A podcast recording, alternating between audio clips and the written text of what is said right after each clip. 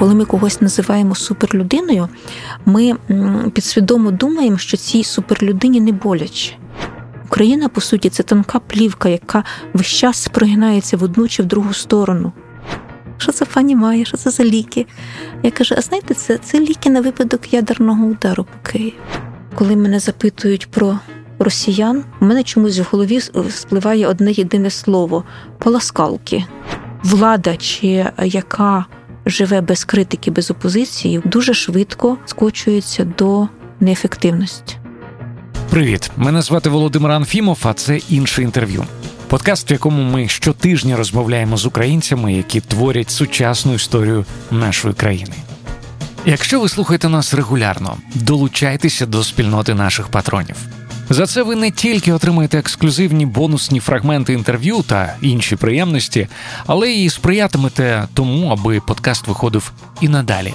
patreon.com інше. Наша сьогоднішня героїня, відома волонтерка та письменниця, лауреатка Національної Шевченківської премії 2022 року Тамара Горіха Зерня. Цю премію пані Тамара отримала за свій роман Доця який, до речі, був відзначений BBC як книга року 2019. Зізнаюся, доцю я прочитав вже після 24 лютого. Власне, це сталося зовсім нещодавно. Роботу, яку пані Тамара писала понад півтора роки, я проковнув менше ніж за добу, і тепер раджу прочитати цю книгу абсолютно усім. Звісно, якщо ви ще цього не зробили. Ось що написано в анотації до доці. Події роману розгортаються навесні влітку 2014 року у Донецьку. Донбас це точка обнуління, місце сили, де прозвучали найважливіші запитання, і тільки там заховані потрібні відповіді. Саме тут героїня втратила родину, дім, роботу, ілюзії, і саме тут зібрала уламки життя заново, віднайшла новий сенс і нову опору. Крок за кроком читач спостерігає процес трансформації переродження гречкосія у воїна. Ця книга назавжди змінила того, хто її написав, і змінить кожного, хто її прочитає. Бо війна це коли ти їси землю, і що важливіше, коли годуєш землею. Власне, саме з теми доці ми і почали нашу розмову. А саме запитання, як ця книга допомогла її читачам і самій пані Тамарі після початку повномасштабної війни. Насправді вона допомогла, якщо після після 24 числа не стільки мені, скільки читачам, які її читали. І ці слова мені повторювали жінки, переважно мої читачки, які говорили, що завдяки доці ми не втратили дорогоцінні години, не втратили час, а хтось відразу там кинувся збиратися і виїжджати. Хтось пішов знімати готівку з банкоматів, заправляти машину, перевіряти запаси їжі, не чекаючи і не відкладаючи. Е, люди морально були готові до найгіршого розвитку подій. І я думаю, в тій ситуації, в якій ми опинилися, це правильно, правильний настрой, був правильне рішення. Е, щодо мене, я була морально готова абсолютно до початку бойових дій, тим більше після того, як нам прямим текстом озвучили очікувані дані е, світові розвідки і світові лідери. Ми просто щодня засинали з думкою про те, що от-от ми прокинемося.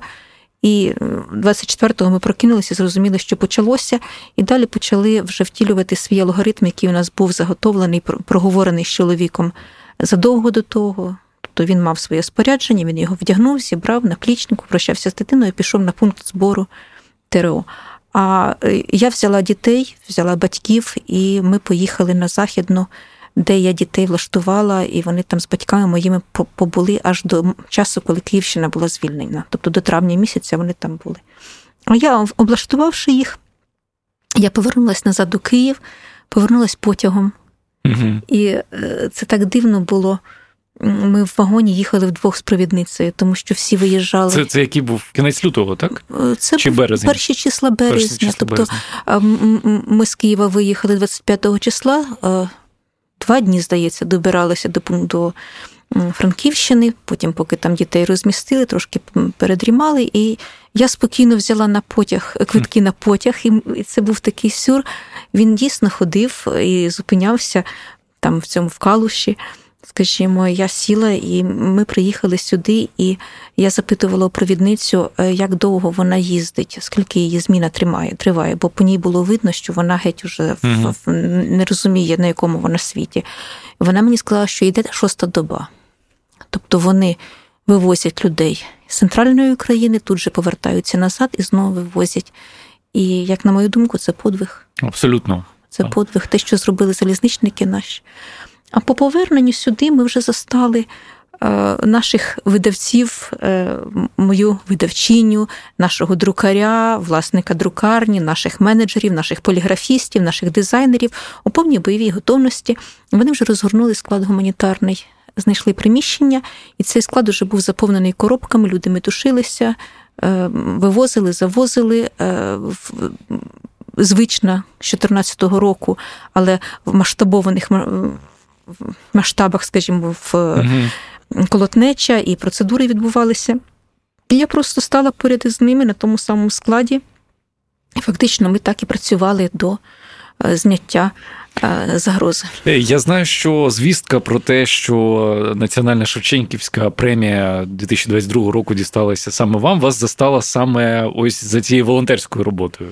Ви ну, я, я якісь побутові це... речі робили в цей момент ну, і вам повідомили? Ну, які так? речі? Я картоплю вантажила, перебирали вірніше. Нам привезли мені здається, 8 тонн картоплі і висипали її насипом. Її треба було розібрати, попакувати по пакетам, якимось по ящикам, пороздавати і перебрати гнилу ем, зіпсовану від нормальної. От я цим і займалася. У нас є фотографія, навіть там Іра мене сфотографувала в той момент, коли я дійсно по по коліна в цій картоплі е, в в рукавицях, там в цьому. І тут вам кажуть. І да, і мені Іра каже, Тамара, у нас Шевченківська премія. Я чи, чи, чи якось чи вітаю тебе Шевченківською. Я навіть не зрозуміла, що вона має на увазі. Яка ще премія, коли вона заїде, що їм треба відвантажити, розумієте? Ми були дуже дуже втомлені на той час. Ви в Києві були в в цей час? Чи ви виїжджали? Як ви? Я буквально на пару тижнів виїжджав разом з родиною, а, а потім повернувся. Тобто я мені нема чого особливо пояснювати. Люди, які на той час лишилися, вони пам'ятають, як це відбувалося, і що тут у нас в якому були очікування, в якій напрузі, як ми дослухалися, як у нас тут все бахкало. Ми, До мене переїхала моя видавчиня, і ми з нею жили вдвох, бо я сама боялася. І фактично вдвох ми жили на весь величезний комплекс, в якому тисяча квартир. Були вечори, коли я підходила і бачила, що в нашому величезному будинку світиться одне вікно, можливо, два. Одне з них це було моє. Парковка, яка завжди забита, і в яку ставимо в три ряди машини, і куди не можна втиснутися, мене вразила одного ранку абсолютно білим свіжим снігом, не топтаним, не займаним. Тобто стоїть наша машинка, моя машинка, Ірина машина і більш немає нікого, е, повністю порожній. Більше всього я боялася, ну, боялася, що Київ. Е, зараз почнуться вуличні бої в місті. Ми бачили, до чого йде. Ми чули ці розмови, ми говорили з нашими військовими, з нашими тероборонівцями. І коли зараз говорять про те, що там люди злякалися чи подалися, насправді люди, які там лишилися, які пішли в оборону Києва в ті часи, вони розуміли, що вони можуть бути смертниками. Вони розуміли, що якщо тут почнуться вуличні бої, то ці ненавчені люди, яким вперше в житті показали автомат буквально кілька днів тому, вони е, яким роздавали зброю із вантажівки, десь там да, під під е, чесне слово, що основне завдання цих людей ну стримати на півгодини, ну можливо на годину, розумієте? І тим не менше вони тут залишалися, вони е, патрулювали, вони охороняли, вони стояли на блокпостах, падаючи перед втоми і від е, величезного навантаження. Вони йшли туди і їхали, куди їх направляли, і е, на наші околиці, і до Ірпіня, і, і далі. І це подвиг, подвиг киян, подвиг чоловіків і жінок, які прийняли рішення до останньої, до останнього дихання захищати своє місто і свою столицю. І я пишаюсь тим, що е, ми були поряд з ними і погодилися розділити оцю. Щоб там не сталося, щоб там не було з нами і з нашим, з нашою країною, з нашою столицею. Мені цікаво, от в ці в ці дні чи поверталися ви думками до до цієї книги, до тих історій, які вам розповідали про про Донецьк. Чи це був якийсь зовсім інший, інший досвід, який народжувався ось саме тут і зараз? Мені багато хто говорить про те, що доця певною мірою якась віща книга, якісь має передбачення в собі, якісь сторінки буквально дослівно накладаються на наш сучасний досвід. Я не думаю, що це заслуга мене як автора, чи заслуга цієї книги, чи якась її особливість. Справа в тому, що росіяни просто один в один повторили те, що вони робили на Донбасі, в Донецьку, на Донеччині, на Луганській області. Вони цей досвід повністю перенесли на інші регіони України. Повторили його в Бучі, повторили в Ірпені, повторили його скрізь. Не сюрпризом і не здивуванням для нас було. Ми готові морально до того, що вони почнуть жахливі репресії проти мирного населення не здивована, і ми чекали і знали, що так будуть, що вони почнуть гвалтувати маленьких дітей, дівчаток, старших жінок, літніх чоловіків, кого завгодно. Не здивувалися ми, і очікувано було, що вони почнуть грабувати мирне населення, що вони почнуть методично обходити будинки, вскривати як концерним ножем всі квартири підряд і виносити все, що бачать. Так само вони е, перетворювали те, що е, не могли вивести, вивести на смітник, на туалет, на якесь звалище. Там те саме вони почали зробили тут. Тобто це росіяни, вони просто повторили той самий досвід. І зараз, коли доцю читають, наприклад, у Європі, коли поляки читають в перекладі, мені багато хто говорив, якби ми ж, якби, якби ж ми тільки знали, що таке, що відбувається на Донбасі, на Донецьку, якби ми тільки уявляли, що це таке. І я зараз. Це не моя справа давати оцінки, пояснювати, чому так сталося, чому світ волів заплющити очі, не уявляти і не реагувати на те, що відбулося. Власне кажучи, навіть у нас в Україні багато хто заплющував на це очі. У нас багато людей охоче сприйняли тезу про те, що вони винні самі, тому що покликали Путіна. І от тепер мають mm. воздаяння, відплату за свою міфічну зраду, так би мовити. Дуже багато хто підтримав цю думку, захищаючись нею від а, тривоги. Ми ж то Путіна не кликали, значить він до нас не прийде. Не прийде. А потім з'ясувалося зараз, що йому не треба, щоб його кликали. Що він прийде в будь-якому випадку і будуть плюндрувати, і будуть убивати українців рівно до, до тієї міри, доки не отримають відповідь, доки не отримають по зубах, і що ніякі мирні домовленості, ніяка наша в лапках хороша поведінка нічого тут не вирішує. І навіть не має значення, за кого ми тут голосували, яких ми політиків тут обирали, які ми е, просували в публічному своєму просторі дискусії, що ми обговорювали. Це не має ніякого значення. Немає ніякого значення, хто з нас намагався з росіянами дискутувати, чи пояснювати, чи доводити, щось переконувати їх. Е, немає кому і що там доводити. У них абсолютно інше завдання було. Їхня задача це фізичне знищення українців і завоювання території України. Оце є. Ви згадали про про Польщу, про е, закордон. Е, мені цікаво, як там е, сприймають е, цю книгу, адже вони ще далі від тих подій, е, які тут зображені. Так так е, співпало випадково абсолютно, що ця книга була видана в Польщі польською мовою у кінці березня, на початку квітня цього року. Тобто, фактично, через місяць-півтора після початку вторгнення вона вже продавалася широко, угу. з великою рекламою, із презентаціями. І видавництво Кев е, запросило мене е, на ряд фестивалів презентацій в червні книжкових ярмарків, починаючи з Варшавського книжкового ярмарку, і там ще до, до 10 подій тільки в одній Польщі було от, за короткий проміжок часу. Так от, коли я вже приїхала на Варшавський ярмарок, цей е, на початку червня, з'ясувалося, що презентувати особливо вже немає чого, тому що книга розпродана наклад. І видавництво десь там вишукувало по 20-30 примірників, щоб можна було представити щось людям, які прийшли на презентацію, тому що е, вони в терміновому порядку робили до друк, додруковували, але перших там 2 чи 3 тисячі, я вже не знаю скільки примірників було розпродано дуже швидко. Величезний інтерес е, до теми, до питання, ну і до книги відповідно. Я вдячна Оксані Забушко яка на той час теж була в Польщі. Вона фактично її війна застала у Варшаві 24 лютого, і вона в Україну не повернулася, а вирушила у величезне таке презентаційне дискусійне турне. Е, по різних заходах, форумах, презентаціях, де кругом вона намагалась докричатись до людей про те, що відбувається в Україні, говорити про цю війну, говорити. Ну, вона дуже потужно просувала саме нашу позицію, і на кожній своїй презентації вона закликала читачів е, купувати також доцю. Хм. Саме цю книгу. Да, угу. да, да. Вона знала, що воно перекладено польською, і вона робила нам рекламу е, саме для того, щоб люди змогли відчути війну в Україні е, з людського і особистого боку, щоб змогли стати на, на місце українців, хоч на хвилинку.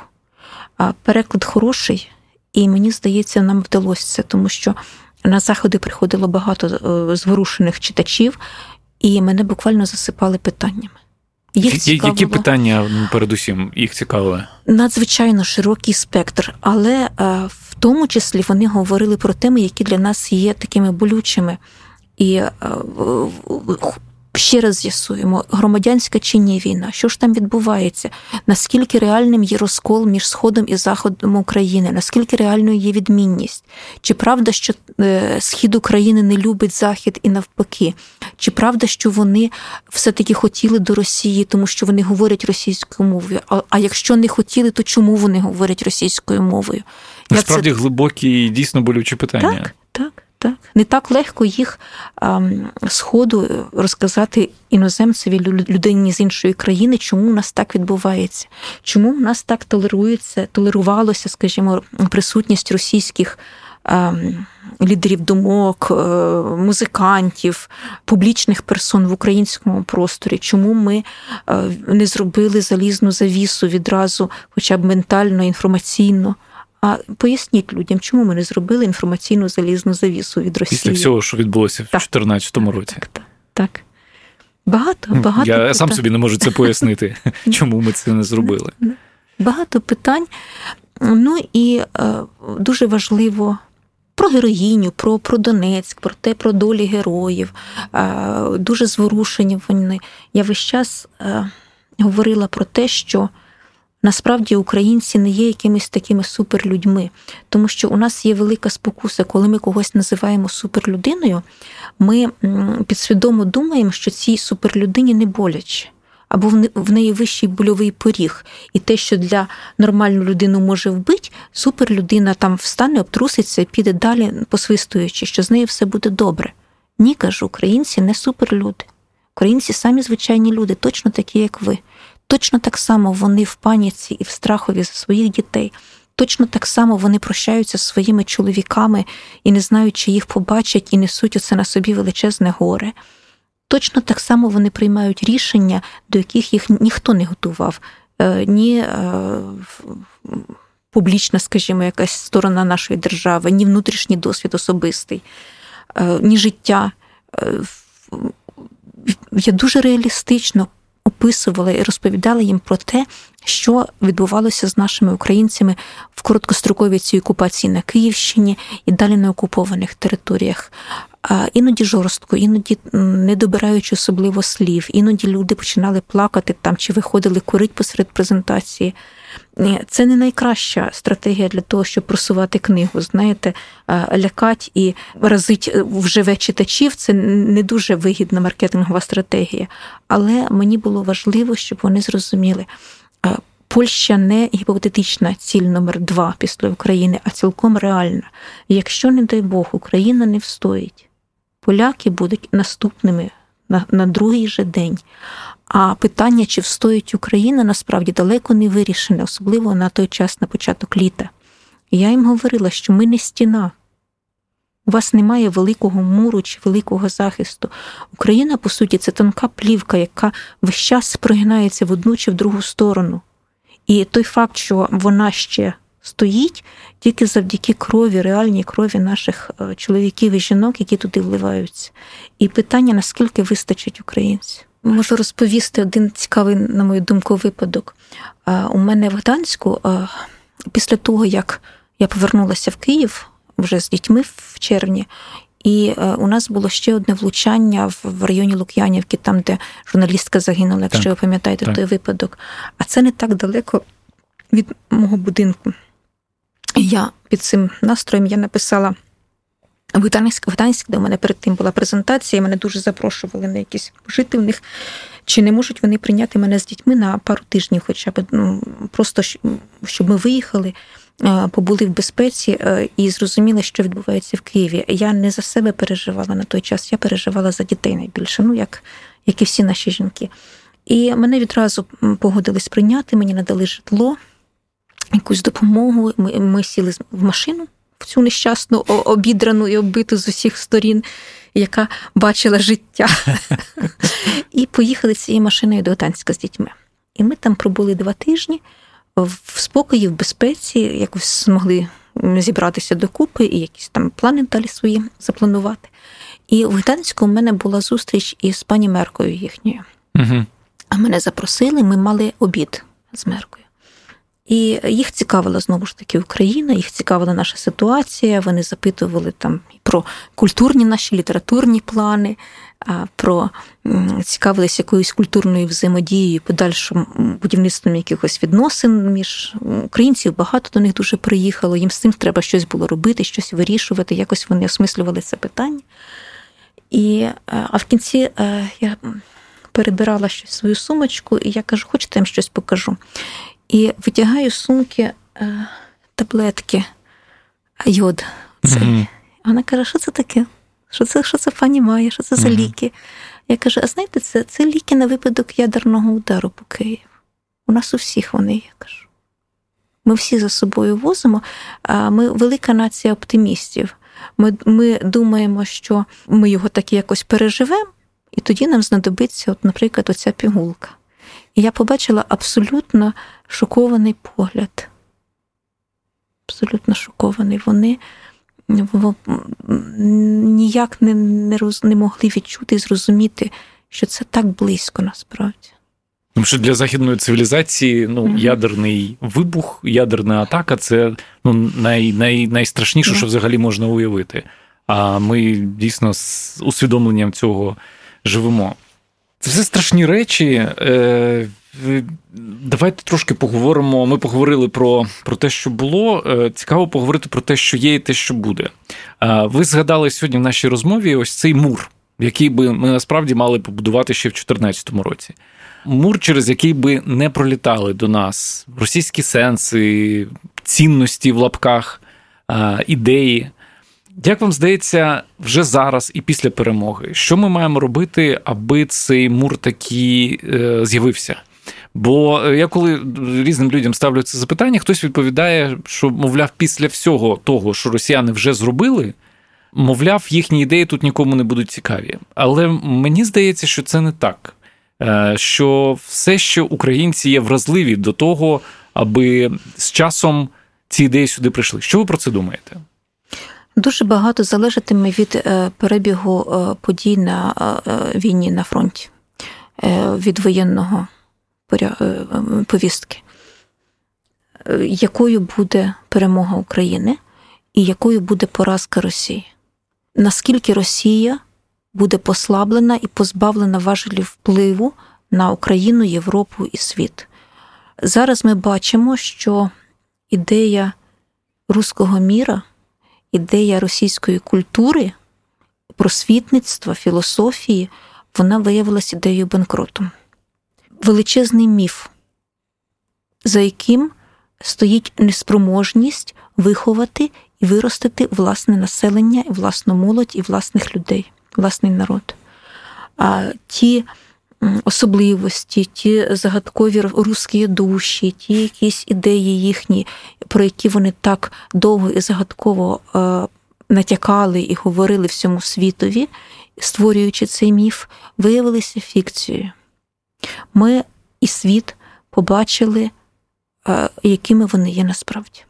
У їхній масі, в їхньому побуті, у їхньому сприйнятті реальності і в їхній небезпеці до, для сусідів і ближніх і далеких. Вони, якщо у них залишаться ресурси, якщо у них залишаться можливості, якщо у них залишиться, скажімо, централізована влада, яка зможе цими ресурсами якось розпоряджатися, вони все одно продовжуватимуть так чи інакше е, протискати е, своє бачення і свою свою пропаганду Вони без цього не зможуть, вони на цьому стоять.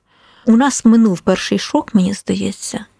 Зараз, коли мене запитують про росіян, про можливості спілкування з ними, про можливості донесення якоїсь нашої думки чи переконання їх, у мене чомусь в голові спливає одне єдине слово поласкалки. Я їх про себе тепер так і називаю. Це після того сюжету, коли показали, що у них це реально будують в на водоймах місточки, на яких е, люди вручну, вручну перуть одяг у природних водоймах. І вони виділяють гранти з бюджету для облаштування паласкалок. І мені це так, мені це слово здається дуже характерним таким. Ці паласкалки а, прийшли до цивілізованих людей. Вони намагаються вчити, вони намагаються розпускати хвіст, вони намагаються показувати свою вищість перед умовними пральними машинками, будучи, по суті, паласкалками, примітивним, абсолютно бідним, е, гнобленим, е, дуже вузькочолим і дуже таким агресивним суспільством, яке не здатне і не може подарувати світу чогось вартісного просто тому, що вони не змогли це зробити для своєї власної країни, для своїх дітей, для своєї молоді. Я всіма силами зараз голосую за максимальне послаблення Росії на всіх можливих фронтах. Будь-які переговори зараз з ними це не йдуть нам на користь. Вони а, працюють проти України і працюють на руку Росії. Будь-які спроби саме зараз шукати хороших русських і витягати їх в публічну площину а тим більше легітимізувати їхню присутність там дискусіями чи обговореннями, чи якимись там діалогами з українськими політиками, письменниками, діячами якимись, це все послаблює Україну і посилює Росію. Можливо, через 15 років по завершенні війни, коли гостро постане, я я зараз не можу собі уявити ситуацію, в якій постане гостра потреба культурного діалогу саме з росіянами. Ну, якщо припустити, що це станеться з якоїсь такої причини, ні, я не можу уявити це. Вони припливуть до нас на своїй крижині, почнуть махати білим прапором і вимагати дискусію, що вони від нас, що вони від нас хочуть почути, що вони нам можуть сказати? Нічого. Нічого. Ми бачимо, що це є. Ми бачимо країну банкрота, е, країну морального покруща, яка чим пишається досі якимись міфічними досягненнями, якимись. І навіть оці всі наші дискусії про якихось окремих їхніх письменників, про те, чи місце їм в е, київській топоніміці, чи в українських якихось там музеях, це все насправді вже піна це вже не має значення. Значення зараз має, якою ціною нам дістанеться перемога. Я тоді трошки по-іншому поставлю запитання. Е, як вам здається, в Україні чи всі розуміють, що йдеться про країну, чия національна ідея банкрут? В Україні потрібно працювати з українцями, потрібно працювати з дітьми і молоддю, потрібно впроваджувати жорстку послідовну е, інформаційну, культурну політику, виховну політику, патріотичну політику патріотичного виховання. Потрібно в обов'язковому порядку переводити школи, гуртки і все, що стикається з дитиною на українську мову. Потрібно дуже пильно слідкувати за тим, що і хто у нас викладає в школах і вузах і коледжах, що, що говорять дітям, що доносять до дітей. Е, в Україні потрібно приділяти величезну увагу е, друку і поширенню підручників е, шкільних для початкової, середньої, для якої завгодно школи. Дуже потрібно уважно дивитися, що у нас транслюється по телебаченню, які які повідомлення доносяться. Нам потрібно зосередитися на на своєму, на, на, на своїх людях і на своєму вихованні. У нас досі я я не пам'ятаю, я мені здається, в доці про це писала, але я точно про це розповідала. Що в 2014 році мене дуже вразив важ, побіжне таке знайомство з хлопчиною, який мені говорив, а я фразу цю в доці використала, це він мені казав її. «Е, говорите, говорите, так красиво, я нічого не розумію, але ви говорите. Коли я говорила українською мовою з ним, а хлопчина з Горлівки, і йому 25 років на той час було. Тобто, по суті, він дитина-ровесник незалежності. І я його запитала, як, що ти маєш на увазі? Як це? Він мені пояснив, що я перша фактично людина в його житті, від якої він чує українську мову вживу, яка просто говорить українською. А кажу, а як же у вас? А він каже: А як? Школа у нас вся російська, всі вчителі з нами російською. На вулиці у нас вся російська мова виключно, в магазинах кругом, а, тільки російська, а, по телевізору теж російська. Угу. Тобто не було зроблено на початках незалежності те, що треба було робити в першу чергу. Це українізація освіти і українізація нашого публічного простору, державної служби, в тому числі, всіх органів, поліції, судів і так далі. От нам от зараз це треба надолужувати, тому що це тільки здається, що на такому підйомі, як зараз, люди самі по собі перейдуть на українську мову. Я буквально вчора читала повідомлення школа англійської мови в Дніпрі, не взяли дитину вчитися, хоча вона склала вступний там якийсь іспит, тому що дитина україномовна. А вся школа, всі програми, всі підручники російською мовою. І мама викладає скрін сторінки підручника, де там фрази Я русський, мій русський язик, мій родний язик русський. От, от так. І вони працюють по цьому, вони вчать, і до них ведуть зараз батьки своїх дітей, розумієте, зараз у Дніпрі. І ця школа не банкрот, вона собі дозволяє звільнити україномовну дитину вигнати маючи достатню кількість клієнтів російськомовних, які згодні з тим, що їхніх дітей в Україні вчать е, за вправами я русські. Я думаю, що далеко ходити не треба в самому Києві. Я думаю, це виклик знайти україномовні так? гуртки. Е, нещодавно е, моя дружина шукала його студію, угу. і це була проблема знайти його студію, на якій би викладали українською мовою. Те саме стосується дітей. Я думаю, батьки україномовних дітей мене підтримують, е, наскільки ми потерпаємо від цієї дискримінації постійної. Неможливо дитині знайти нормальний гурток, неможливо знайти спортивну секцію, неможливо. Ми намагалися для малюка е, знайти футбольну секцію і знайти україномовного тренера. Це в Києві виявилось неможливим просто. І це те, що дуже так? важко, я думаю, пояснити за кордоном комусь, що в столиці країни ти не можеш знайти україномовну. Але постає питання, що з цим робити? Я пам'ятаю подруга моєї мами, яка мешкає е, в Таліні. Угу. Вона розповідала, що коли вони отримали незалежність, у них е, моментально впровадили таку штуку, як мовні, мовний тест. І ти міг отримати власне паспорт після того, як ти склав цей тест. У нас такого ніколи не було. То чи на часі ось такі, ну хтось їх назве радикальні е, підходи е, е, зараз або після перемоги? Як вам здається? Як на це питання відповіла Тамара Горіха Зерня? Слухайте ексклюзивно на патреоні іншого інтерв'ю patreon.com інше. А ми продовжуємо. Про речі, які, мабуть, не варто чекати до їх реалізації, поки буде перемога. Ви у себе на Фейсбук, якщо я не помиляюсь, написали таку фразу, що нам потрібно повертатися до формату активного громадянського суспільства. Да. Що ви мали на увазі? Е, я вважаю, що е, на початку вторгнення дуже нас закликали і говорили про те, що критика влади не на часі. Угу. Потрібно припинити. Партійне життя, партійну боротьбу і опозиційну, скажімо, як будь-яку діяльність, зосередившись виключно на підтримці чинної влади. І ми власне так і зробили. Багато хто так зробив, і дійсно зараз не на часі у нас там думати. Ну я на мою думку, не треба думати про вибори, не треба зараз підраховувати рейтинги і чи міркувати собі, хто там буде куди балотуватися, і хто там у нас буде наступним кандидатом на цих виборах чи на наступних. Це нас дійсно не так важливо, ну особисто для мене. Але дуже важливо зараз слідкувати за тим, що відбувається в країні, і категорично виступати проти речей, які, на нашу думку, є ознакою послаблення української позиції, ознакою якоїсь певної зради, чи недоумства, чи якихось неоптимальних рішень.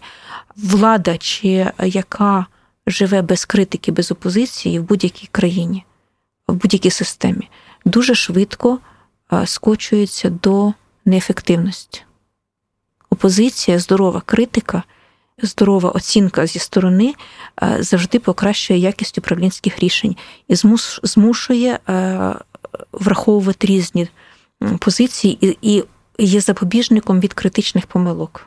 Я впевнена, що у нас після війни ми дуже ретельно і довго будемо розбирати е, вивчені уроки і дивитися, хто чим займався, хто які рішення приймав, хто себе як проявив. Але знову ж таки, це буде після. Але зараз, наприклад, мене дуже тривожить тенденція провокацій, арештів і заведення кримінальних справ проти людей, які займаються волонтерством. Так, я хотів окремо про це поговорити. Дійсно, я слухачам да. скажу, що ми записуємо цю розмову буквально на наступний день після новини про е, арешти у відомого львівського волонтера. Як ви це пояснюєте, і як ви як вам здається, що за цим стоїть? Адже це проблема системна, це не не один і не не, не, не два таких випадки вже, на жаль. Перше, ми будемо бачити і далі, що розумієте, непокаране зло повертається. Якщо у нас свого часу а, органи слідства, там Державне бюро розслідування чи СБУ чи інші органи поважні дозволили себе використовувати як політичний інструмент для розправи із неугодними, з опозицією чи з тими, хто несе комусь там якусь загрозу. І суспільство на це відреагувало мляво. Вони не були, е, вони не отримали отакий опір, вони не, не отримали скандали величезні, такі, які вони мали бути.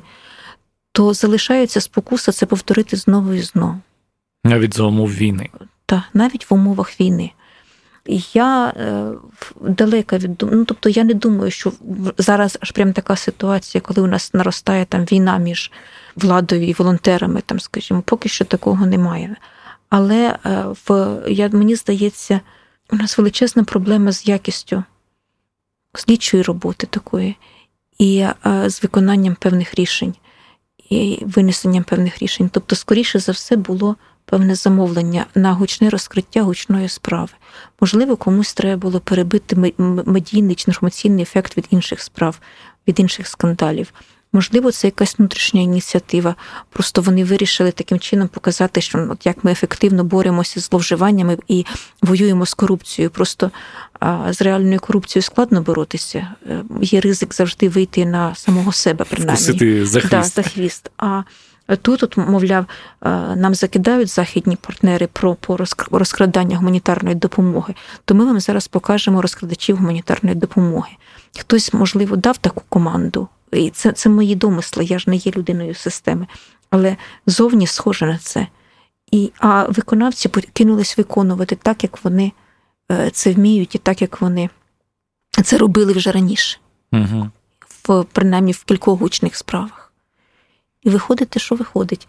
Ситуація зараз така, що дуже багато людей, які хотіли б, можливо, включатися в волонтерський рух е, на більш серйозному рівні, вони різко зупинилися і здали назад. Ну, вони 10 разів подумають, чи чи варто це робити, да. якщо чи варто, завтра прийдуть. Чи варто е, збирати гроші на чергову машину, якусь там чи броніки, якщо після того, як ти збереш ці гроші, купиш їх за кордоном, привезеш в Україну, до тебе замість е, хлопців, яким ти маєш їх передати, до тебе прийдуть із обшуком, і в тебе це вилучать, причому попутно вилучаючи всі всі е, запаси і цінності твоєї сім'ї, особисті речі, і особисті речі, і гроші, і комп'ютери, і техніку, фактично грабуючи всю родину, і ти залишишся на можливо, потім розберуться.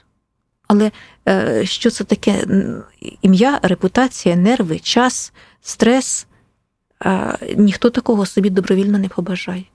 І кожна людина скаже, чекайте, воно мені треба. Воно мені треба е, наражатися на такі ризики, на таку небезпеку. Тим більше спроби е, якось е, взяти під контроль волонтерський рух і гроші, які крутяться в цій системі, благодійні внески, і встановити якісь там правила розподілу, чи, а простіше кажучи, підтягнути під себе ці потоки, оці, вони ж не, не вперше робляться. Ми з таким стикалися, ми з таким стикалися і межичасті між 14 і 22 роком е, були різні ініціативи там.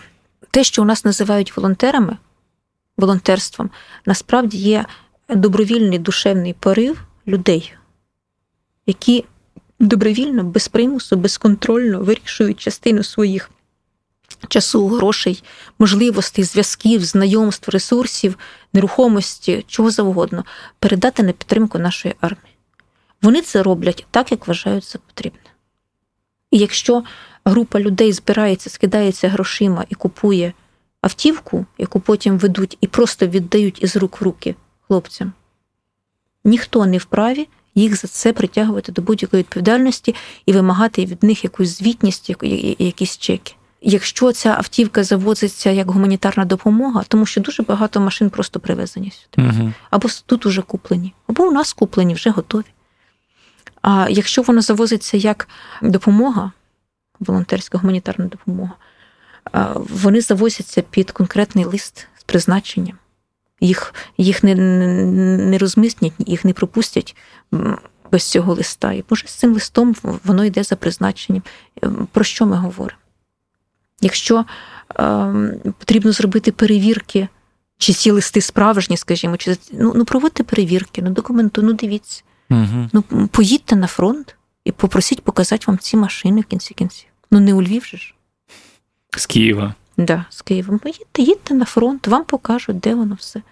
Щось згоріло, щось ні, щось лишилось. Тим не менш, ви допускаєте те, що ось ці чутки чи інформація від західних партнерів, вона може, хоча б там частково бути правдивою. Тобто, чи ви як людина, яка дуже багато провели часу в волонтерській діяльності? Ми, ви... ми коли почули про Запоріжжя, про те, що там робиться, і про ці викриття і розкрадання, в яких задіяні фактично вся міська верхівка, угу. чиновницька верхівка, і там, де це було поставлено на потік, насправді. А ми всі взялися за голову. Це така ганьба. Це така ганьба.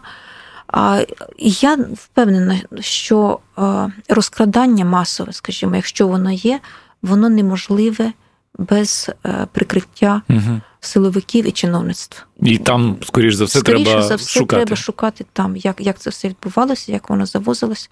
Не можна воювати з волонтерами. Потрібно з ними взаємодіяти, потрібно цікавитись їхнім досвідом, цікавитись їхньою думкою, потрібно залучати. Звичайно, маючи на увазі, що і серед волонтерів бувають різні люди. Просто в силу свого характеру, в силу своїх якихось особливостей, це теж треба пам'ятати. Але не, не можна в системі, яка в принципі толерує недоброчесність, висувати до окремої групи людей, до волонтерів якісь завищені вимоги і вимагати, що от ви маєте бути ідеальні абсолютно в усьому, і у вас має бути ідеальна звітність, і у вас мають бути ідеальні контакти, і і, і все на вищому рівні. І От ми будемо зараз проводити аудити і вас перевіряти. Так, ніби в інших сферах вже люди все люди закономірно задають угу. питання: а хто судді, хто нас буде перевіряти? Нас прийде перевіряти оця група, яка перед тим їздила і віджимала у підприємців, та? чи е, оці, ну, перед ким ми повинні звітувати? Ми дуже добре пам'ятаємо, як важко було в перші дні доставляти в Київ і далі на схід вантажі, тому що по всьому шляху їх зупиняли і намагалися, як кажуть, віджати, намагалися забрати для певних підрозділів чи для певних органів, але глибоко в тилу. Хто цим займався? І що наші дівчата мусили були випадки, блокували себе в машині, закривалися, викликали допомогу і по три години сиділи, не могли вийти. Просто тому, що що вантаж могли забрати, який би тут же розчинився, не доїхавши взагалі нікуди, і пішов би налів. Да, да запитайте будь-якого, будь-якої людини, яка займалася цими перевезеннями, і цими поставками в перші дні, що тут робилося, що, який був жахливий час. Пані Тамаро, окрім окрім волонтерства, ви якось е, написали чи сказали, що ви займаєтеся тим, що фіксуєте історії. Ви тоді сказали, що ви ще не знаєте, як саме ви їх використаєте. Я дуже сподіваюся, що це буде книга, яку переконаний з величезним задоволенням ми всі прочитаємо. В процесі цього, цієї фіксації історії є якась, можливо, одна чи дві, які особисто вам ну, запали дуже сильно в душу, і якими би можна було поділитися? Я спостерігаю, говорю з людьми, спілкуюся. Е, я зрозуміла, що не я одна така, що принаймні серед відомих мені журналістів, журналісток, письменниць і е, блогерів не один десяток уже є тих, хто записують і готують до виходу збірки новел чи оповідань чи репортажів присвячених от саме першому місяцю, першим місяцям окупації Київщини і цим подіям, які були довкола. Ну, те, що ми бачили вживу. Угу. Такої кількості людського, людського горя, людських трагедій, людських потрясінь його неможливо витримати. І другий біль, другий цей друге жахіття це кількість наших біженців за кордоном, кількість людей, які виїхали з України, переважно це жінки і діти. Я е, фізично бачу, як Україна знекровлюється. Жінки і діти це кров. Кров, кровоносна система, це енергія. І ми втрачаємо жінок, і ми втрачаємо дітей. Той факт, що вони не змогли повернутися багато хто до початку навчального року і пішли вже в повноцінний навчальний рік новий за кордоном, означає, що ми їх втрачаємо мінімум на рік а скоріше за все на кілька років. Люди там асимілюються, обживаються, і головне, що діти йдуть вчитися, діти діти вже інтегруються в, в іншу культуру, іншу культуру, в інше середовище. Ми їх втрачаємо. Біль страшенний. Вони всі вони підходять, приходять на зустрічі і розповідають свої історії, хто як виїжджав, як вони тут влаштовувалися, що в них вдома лишилось. В багатьох дому немає вже, багатьом нема куди повертатися неможливо чути про Маріуполь і Харків. Дуже багато харків'ян, дуже багато людей, дівчат з Харківщини, саме в Польщі, там, де я була, і багато Маріуполя. Звідти Херсонська область, Херсонщина. Кожна така історія це величезна трагедія. Я не думаю, що я готова зараз писати нову книгу, просто тому, що я все-таки пишу більшу, більші форми. От у мене доця, друга книга Принцип втручання. Вони це романи. Над кожним із них я працювала півтора роки, плюс-мінус, так, до двох. Там, Над принципом трошки менше. І знову ж таки, щоб зараз сісти за роботу, яка буде такою ж самою по об'єму. Зараз у мене немає на це енергії душевних сил. Зараз, доки чоловік мій на фронті, він воює. Всі душевні сили, всі, вся, всі імпульси йдуть на те, щоб е, якось втримати дітей на плаву організувати для них більш-менш нормальний побут і бути одночасно і татом і мамою, вирішувати всі побутові питання, які є, і при цьому не з'їхати з глузду від тривоги і від стресу, і якось своє здоров'я, якщо щось лишилося від нього, теж якось законсервувати. От на цю на, на це йдуть е, дуже багато сил на це йде. Мені для того, щоб писати, мені потрібен спокій і захищеність за спиною. Потрібна присутність партнера чоловіка в родині, який візьме на себе цю роботу з дітьми, обслуговуванням побуту, з, з, з усім, з закупками. Банально розумієте? Я чекаю, коли він повернеться. Я чекаю. Потім ми, звичайно, будемо писати. Навіть не тому, що мені хочеться це робити. Там Зараз мені в плані творчості мені нічого не хочеться насправді. Але я розумію, яка це потреба буде в цьому. Письменники це єдині хто, е, в принципі, можуть лишити, створити міф новий і лишити наші свідчення, нашу оцю історію, а лишити її в емоційному якомусь такому пакеті зарядженому для наступних поколінь. Тобто діти, які народяться там, скажімо, через 5-10 років народяться, потім підростуть і захочуть дізнатися про те, якою була війна. Вони зможуть почитати новини, якісь вони зможуть подивитися якісь старі хроніки. Вони зможуть, я не знаю, яке враження на них справа справить подивитися архіви оцього єдиного телемарафону, якщо хтось захоче. Але це буде зовсім не те. Якщо не буде літератури, якщо не буде художньої великої прози, якщо не буде книг, де читач ототожнює себе з героями, переживає разом з ними, проходить якісь катарсиси, і в кінцевому підсумку змінюється на останніх сторінках і виносить емоційний досвід і якусь емоційну спорідненість із е, персонажами цієї книги. От якщо таких книг про війну не буде, можна сказати, що ми програємо її, і наступним поколінням доведеться починати все спочатку. Тому цю роботу треба буде робити. Хоч вона дуже емоційно важка і висмоктує багато сил, але її обов'язково треба буде робити. Пані Тамара, я вам дуже вдячний за цю глибоку розмову. Я вам бажаю, щоб якомога швидше чоловік повернувся, щоб цей тил поновився, і ви сіли за роботу, бо книги від вас я особисто чекаю дуже сильно. Дякую, дякую вам. Дякую вам щиро, дякую, дякую за розмову. Друзі, якщо вам сподобався цей випуск, обов'язково розкажіть про нього друзям. А ще мені буде надзвичайно приємно, якщо ви тегнете в соціальних мережах інше інтерв'ю або мене особисто. Ну і звісно, не забувайте, що цей подкаст існує виключно завдяки підтримці слухачів. Тож, якщо хочете, аби він виходив і надалі, ставайте нашим патроном patreon.com інше. На сам кінець е, хочу сказати спасибі нашим інформаційним партнерам на часі. Це медіаплатформа сучасних українців, де можна читати та публікувати класний контент, а також дізнаватися і обговорювати найсвіжіші новини на часі.ком. З вами був Володимир Анфімов. Почуємося.